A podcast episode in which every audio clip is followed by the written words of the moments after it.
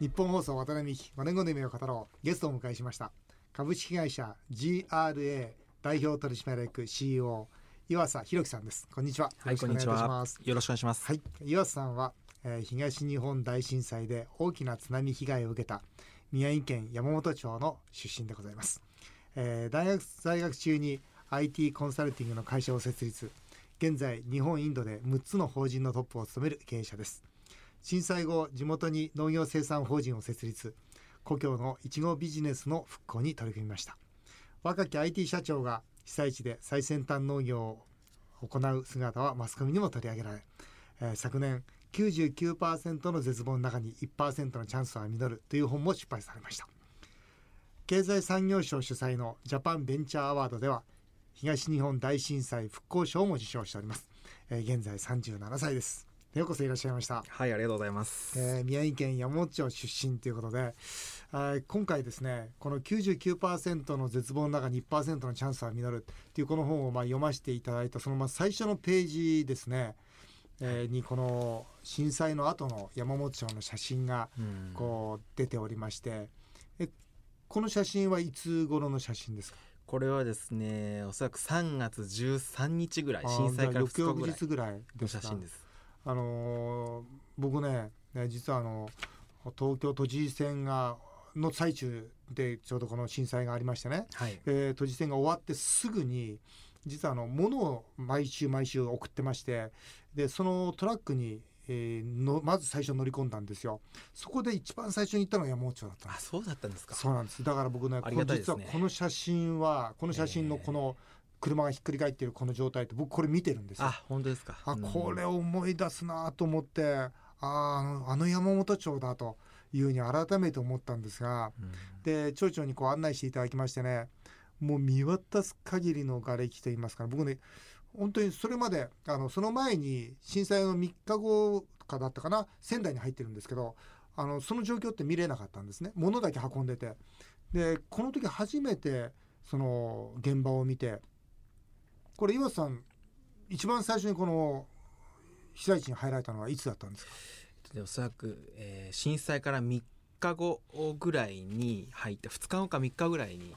えー車で東京から駆けつけまして、えーあの両親が生きてるかどうかよく分かんなかったんですよね当時連絡がつながらなごく両て。親も、あええ山本町にいらっしゃったそうですー出身あのーはい山本町にいてそれは心配だったでしょう。そうですね車に援助物資をこう満載にして、うんうんうんあの東京からあの、駆けつけた覚えがありますねうーん、もう見た見られた時どうでした。音のこれ多分ねおそらく戦争の後ってこんな感じなんだろうなっていう印象を受けて隅から隅まで全部ね破壊されてましたからね。うんで僕ね避難所に行ったんですよ。ちょうどいちご農家のえー方がいらっしゃって家族がいらっしゃって、いや全員ね私たちは家族全員無事だったんだと。だから本当に幸せなんだっていうことをしみじみこう言ってくださっててなんかそのすごいなこの方々前向きだなともうじゃあ我々だってできること何でもしなきゃいけないじゃないかって教えてもらったのがこの山本町だったんですよね。ですね皆さんとこうずっとね、あの避難所でこうお話しているといちご農家の方が大変多かったんですよ。はいでここはいちごなんだよってまあでももう全部なくなっちゃったけどねっていうふうにまあ言われてていちごってなぜあそこでいちごが名産だったんですかね。まあいろいろ歴史があるんですけども、うんまああそこはあの涼しいんですね夏に非常に湘南とか言われてたね。えーそうですそうだよね。あ東北の湘南とか呼ばそうれそてうんるでますずよね僕ね言われてねちええ町長から言われたのは「渡辺さんええ知ってますここは東北の湘南なんですよ」東北の湘南か寒いんだか暖かいんだか分かんねえなと思って。えーまあちょっとねあのーあんまりプライドがないなくて私嫌なんですけども、うん東北の湘南とか、うんこう宮城の軽井沢とか呼んでる 方が多いんですよ。そうそうでまあそのお冬に暖かくて、えー夏に涼しいんですね。うんそうなると冬のそのまあいちごの栽培で日照時間も多いから、まうあ、ん電照あの燃料代もかからないと、うんあとは夏も涼しいのでいわゆるその冷温性のお作物であるいちごうんは非常に育ちやすいとうんいうことで産地が栄えていった、まあ、品質がいいということですねいちごの。なんかやっぱり美味しいものができる。非常に美味しいものができうんる。やっぱり気候の問題なんでしょうね。まあおそらくそうだと思いますねで。もそれがね129件あったんですよいちご農家が。そうです。それが122件壊滅したわけでしょ。はい。もうねほとんどなくなっちゃうのと一緒ですよね。まあ、全滅って言ってもいいような状況ですよね。その全滅のふるさとを見た、まあ、ご家族は無事だったその中で当時は IT の社長やってたわけですよね。はい、そうですよね。それでよしじゃあこのふるさとの復興のためにと思った。そうですね。うんまあ、あのシーンを見てというか、うんこう行き交う車が全部こう軍事車両のようなね、うんあの光景を見てですね、うんこれはなんとかしなきゃいけないなっていう思いが非常に強くなったんですようね。んで、あのー宮城に戻って、うんえーせっかくだからそのほぼ、まあ、全滅に近い状態になったイチゴを、まあ、復活させて、まあ、さらにこう盛り上げていきたいなというふうに当時感じたというかねうん考えてたんですね。この本読んでて面白いなと思ったのは高校卒業後パチプロになったっていうね、うんそうですね そのパチプロってうん何それ、まあいろいろやっぱり若い高校生の時はいろいろあってうん卒業してからですね、あの仙台で浪人生を私はしていたんですね予備校に通ってた、予備校うんうんで予備校に通っていてですね、まあ、当時付き合っていた女性の方とうんまああんまりちょっとうまくいかなくなっちゃってですね、でその女性のあ方りがちな話だね、うんうん いやありがちなんですよ、でまあちょっと仙台に居づらくなったわけですよいろいろあってうんねなるほど、でそれでまああの、まあ、ここでそのなんかこうしのごの悩んでるんだったらうんうんなんかこう東京に出てみようということで東京に出たのが19歳の時なんですね。ななのでそれからまあ大学生じゃなかったの19歳の時じゃないですよじゃない大学生じゃない普通の浪人というか、はいまあ無職はいとして東京に来てからまあその、まあ、パチプロをやったりとかで当時のその夢ってとか人生の目標って何だったんですか、それよしこれから俺はパチプロで生きていくぞと思ってはいなかったと思うけどうんどうやってこう身を立てていこうかっうんていうことで必死でしたね思ってそたの頃は。まあそこから大学入ったわけだよねそうですねで大学入ってそこから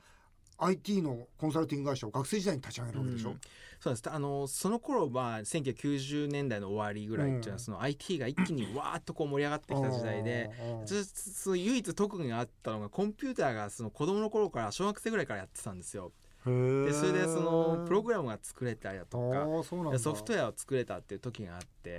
えでこれがいよいよなんか自分が仕事ができるというかねこう手に職がついてたんですね当う時んね。うんよってそのねあのお金になったわけですスキルが。なるほど、なのでこれは自分で立ち上げようと。うん、いうふうにこう思ったのが24歳の時でうんす。それで震災がいつ震災が、何歳えー、2011年ですから334そうでしょってそれぐらい言ったらその約10年ぐらいそうですねはその IT の社長としてそうですこうやってたわけですよね。でもこの本でね読んでて面白いなと思ったのは僕はこれに非常に共共鳴するんだけどその経営というものについて今まではその、うん簡単に言えば ROI、ね、どうやってリターンを増やしていくのかっていう世界だけだったのがそうじゃないんだと要するに社会にどれだけ資するかこれが重要なんだということを震災を機に気がついたってこう書いてるわけですよ。これなんで震災を機にそれ気がついたんですかそれは10年間との IT の社長としてありがちな IT 社長いるでしょ、えねありがちな IT 社長だったわけですよね。えまあいおそらくそうだと思いますね、うんありがちだと思いますそうでしょそれがこうこの、まあ、震災を機にこう価値観を変えたわけですよねで経営に対するスタンスも変えたわけですよねそれはなぜですかあの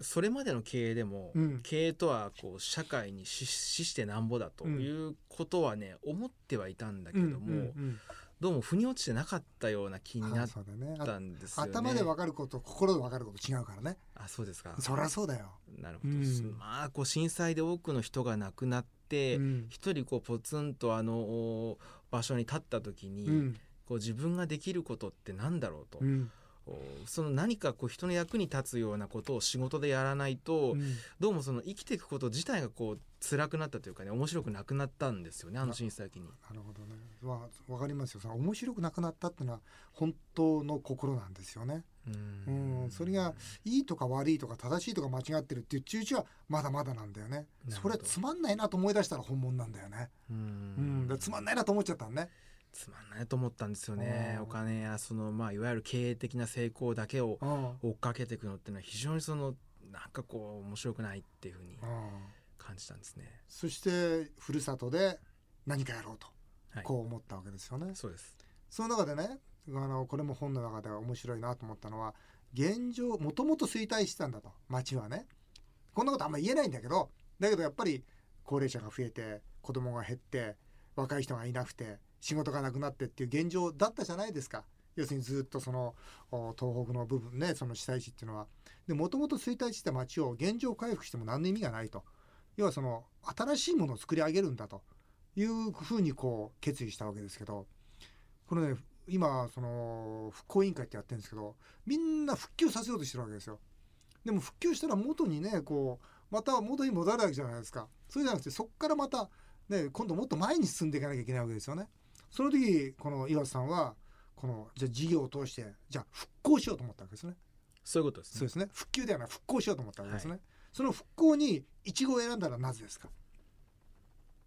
いくつかあるんですけども、はいまず一番大きな理由は、うやっんぱりその山本町の人たちが人々がですよ、うん山本町で一番素晴らしいものは何ですかって聞くと、うんまあ10人中9人がまあいちごとあふうーに言うんですよね言ってたね。言ってました言ってた。やっぱり自分たちのこう精神的なこう支えというか誇りだったわけですよね。うん言ってた。あともう一つはその、お当時出荷額ベースで13億円ぐらいの出荷をしていた山本町全部で。全部であ結構大きかったんですね。結構大きい、まああの普通のまあなんていうかこう東京でいうビジネスにするとまあ小さいですけども、うん山本町のあの自治体の一般会計予算があの40億円ぐらいの小さい町ですから、うんその中で13億円の農業っていうと結構でかいとで。ましては農業農業の売りで13億はでかいですよ。でかいですよね。でかいですよ。うんでこれやっぱりその精神的なものといわゆるその経済的なもの両方こう兼ね備えていて、うんまああのこういうものだったらあの育てて。えー、いく価値があるんじゃないか、うんあとはそのいちごというものをこうあのマクロ環境を分析した場際にうん。非常にそのマーケットも伸びてますしお、えーー日本人が一番好きなフルーツは何だというアンケートでいちごが20年ぐらい連続でナンバーワンなんですよ、あね、そうですか。そうなんですよへあえ。れびっくりしまして。一番いちごか。うんへえ。まあ、そんなあのす条件が整った、まあ、整っていたように見えたので、うん。やるぞということになったんですね。だけどもともとあれでしょおじいさんはいちご農家そうですお父さんは違う違うそうだよね、つまりだから自分ちはいちご農家なわけじゃないんですよねではないですね。ねつまりそこには技術の伝承はないんですよね、全くない。ないんですよねそれでどうしたんですかだってそ全く素人じゃないですか言っちゃえばだって IT10 年もやってたんだからまあ、まずはそのじいちゃんに聞きに行ったんですね。うんいちご農家っていうのはどういうもんだろうじいちゃんね農家だったからねもうそれ農家やめてたおじいちゃんは当時もう90超えてましたので。あそれはそれはもうやめてましたねでじいちゃんに聞いて、うんまあ、昔のことはだから、まあ、よくわからないからって言ってこううんいちご農家の仲間を紹介してもらったうんでそれをね随分何軒も何軒も回ったんですねうんでとにかく収支を見せてくれとうんあるいはその労働時間どうなってんだっていうのをこうヒアリングして、えーそんなことからのスタートでしたね。ああ、だ大事ですよね。本当にそのまず聞いてみる、どんどん聞いてみる。そしていちご名人巡りツアーもやったでしょ。、そういう感じですね ねえーあるその大手の種苗会社の方から、うん日本でそのまあ有力なそのいちご農家を紹介してくれとお願いして、うん、何人かあー回ったということを経験しました、そね、うですよね。だから一生懸命その自分でこう体当たりしながら。あこのいちご農家いちごのその栽培を覚えていったわけですよねそうですしかし、えー、いちごというのは儲からないビジネスであるのは確かですよねうん非常に厳しいそもそもうんそうですねね、ここに書いてありますけど、えー例えば 10R、10R で3.7トンしか、まあ、しか取れないってもう立派なもんですけど、まあ、それでワンパックでいくと、お1人当たりの収入は年収140万しかならないと。要するにこれ、仕方ないですよね。売り値が決まってて、原価決まってたら、収入が140万で、そして 40R 持っていて、家族でなんとか5、600万の年収。そういうことですねそうですよね。はいつまり、どう考えても1人頑張っても時給650円ぐらいしかならないんですそうよいねうこ。とですそういうことそうですよね。これがいちごビジネスのビジネスモデルなわけですよね。これまではそうですよね。はいでも、それを、じゃあ、変えようとしたわけですよね。はい。まあこのそもそもねそのいわゆるコスト構造が人件費がほとんどで、うん。あのそもそも人が働いても600数十円にしかならないものをうん規模拡大したとしても、それが同じようにこう膨らんでいくだけで大変なものは変わらないわけですよね。そうそでも構造をね変えないといけないっていうふうに当時思ったわけです。う。うんまあ、例えばまあ人件費が5割かかるのをじゃあ2割ぐらいにしてねうんもうちょっとこう固定費だとかうんブランディングだとか R&D にお金を突っ込んでうんコスト構造を変えていくまあ、そうんなことをやっていくぐらいじゃないとまあいちごに限らず農業ってのは難しいんじゃないかなというふうに感じたんですね。んあの僕のね、まあ、ワタミ作ったワタミも有機農業法人では500ヘクタールやってて日本で最大なんですよはいでそれでずっと農業と向き合ってもう20年ぐらいになるんですけど、そう素晴らしいここでですねまさに岩田さんが言ってるね農業っていうのは研究開発があって生産があってマーケティング販売があるってこのまあ3つの段階ありますよね本来事業っていうのはそれで全部でビジネスモデルになるのにはい研究開発はまあ国かなんかに取られてしまっている生産だけ任されるはいマーケティング販売は農協に任せる結局生産だけでやった場合にはさっきのビジネスモデルってのは崩せないわけじゃないですかそういうことですねそうですよねはいでもこれは研究開発を自分で取るマーケティング販売を自分で取るという新しい枠組みを作ればその時給650円から抜け出せるわけですよねそういうことですつまり岩瀬さんがここで書いている面白いのは勝てないゲームを続けているに未来がないと勝てないゲームならルールを変えろと言ったわけですよねはいさあこのいちご栽培どうルール変えたんですか一つはこう莫大なというかはいあーお金をですね、はいその研究開発型のお植物工場に投じておー生産の品質あるいは量を安定させるということをまず一つやりでもう一つはそれによってそのできたまあ品質の良さをどうやって価格に転嫁させるかっていうことでそのブランディングやマーケティングそこにお金を投じたお金と人とリソースを投じたと。うーんまあ、よくよくそのうん分析してみると研究開発をしている会社いわゆるまあ種苗会社うんからあの生産物を売ってる会社うん農家があったと。うんで利益率を見るとやっぱ農家が圧倒的に低低くいんてだよねはい生産だけ低いんだよねその通生産低りいそで両隣が、ううんあー儲かってる儲かってるはいところがある。うんこれはちょっと構造上まずいなと、うんまあ、なんでこうなるんだろうといろいろ考えると、うんまあ、農家にも問題があって、うやっんぱりその契約社会というそのものをこうやっぱりなかなかこう行き届いてないから、うん今日はこれぐらい出せるだろう、うんうんうん明日はまあこれぐらいかなと、うんまあ売り手にとってそのうん難しい話を農家さんも言うわけですうよん。そうだね都合でね自分の都合で都合でねうんプロダクトアウトになっちゃってるわけよねプロ結ダクト局ねうんまあ、それはね農家もやっぱり問題ですよね。そら問題だこれは変わっていっうんて、えーもちろん作るところもこう手こ入れすると、うんまあ、こういった順番でやっていきました。うんそしたらねなんとねいちごは一粒1000円で売れるようになったと そうですね。そういうことですね。えー伊勢丹で高級百貨店えー一粒1000円と売れてますかもう必勝に売れていて、本当ですかあんまり取れないんですよ。すすごいものは。一粒1000円で買うか な僕も結構お金がない方じゃないんだけどな買うかなだけど大えー大したもんですよありがね、とうたございだますし、まあ、3年でねここまで来て本当に相当の苦労があったと思います、えー来週はですね一粒1000円のいちごを売ってしまうその辺の話をたっぷりお伺いしたいと思いますえーあっという間にお時間になってしまいました渡辺美5年後の夢を語ろう次回も株式会社 GRA 代表取締役 CEO 岩佐弘樹さんをおお迎えしたいと思います、えー来週は岩佐さんの5年後の夢もお伺いしたいと思っておりますぜひよろしくお願いいたしますはい、ありがとうございました。